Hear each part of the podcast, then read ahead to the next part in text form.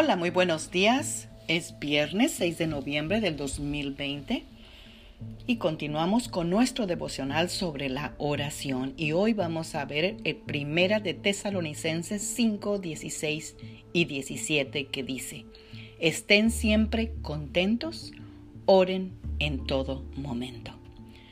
Amada guerrera de Dios, ¿no te ha pasado que de repente apenas empezó el día y todo te empieza a salir mal? Y te preguntas a ti misma, ¿por qué me pasa todo esto? Y casi siempre nosotras mismas nos contestamos y decimos, pues no oré.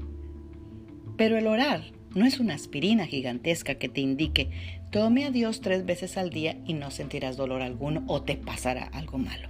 No, eso no es así. Tampoco la oración es un amuleto para ganar favores especiales delante de Dios. Pero sí, la oración es el arte más antiguo de sanar o hacer que un ser humano se sienta contento y bien consigo mismo. Así que si este día algo anda mal, ora. Y si todo está bien, pues también ora. Pues la palabra nos dice, estén siempre contentas y eso lo obtendremos orando en todo momento.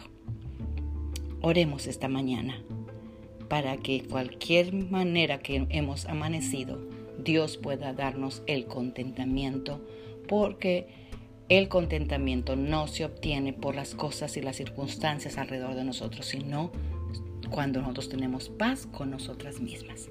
Oremos. Señor, hoy quiero estar contenta y orar en todo momento, porque en la oración no solo me encuentro contigo, sino que me encuentro conmigo misma. Tu verdad me confronta con amor y me hace acercarme a ti más en cualquier momento y encontrar el reposo y el contentamiento que necesito para vivir tranquila, contenta y en paz, independientemente de lo que pase a mi alrededor, porque tú eres el que reinas en mi vida. Gracias Señor Jesús. Amén. Bendecido viernes, bendecido fin de semana, Magda Roque. Pásenla contenta y para poderla pasar contenta ya sabes que tienes que orar. Amén. Magda Roque.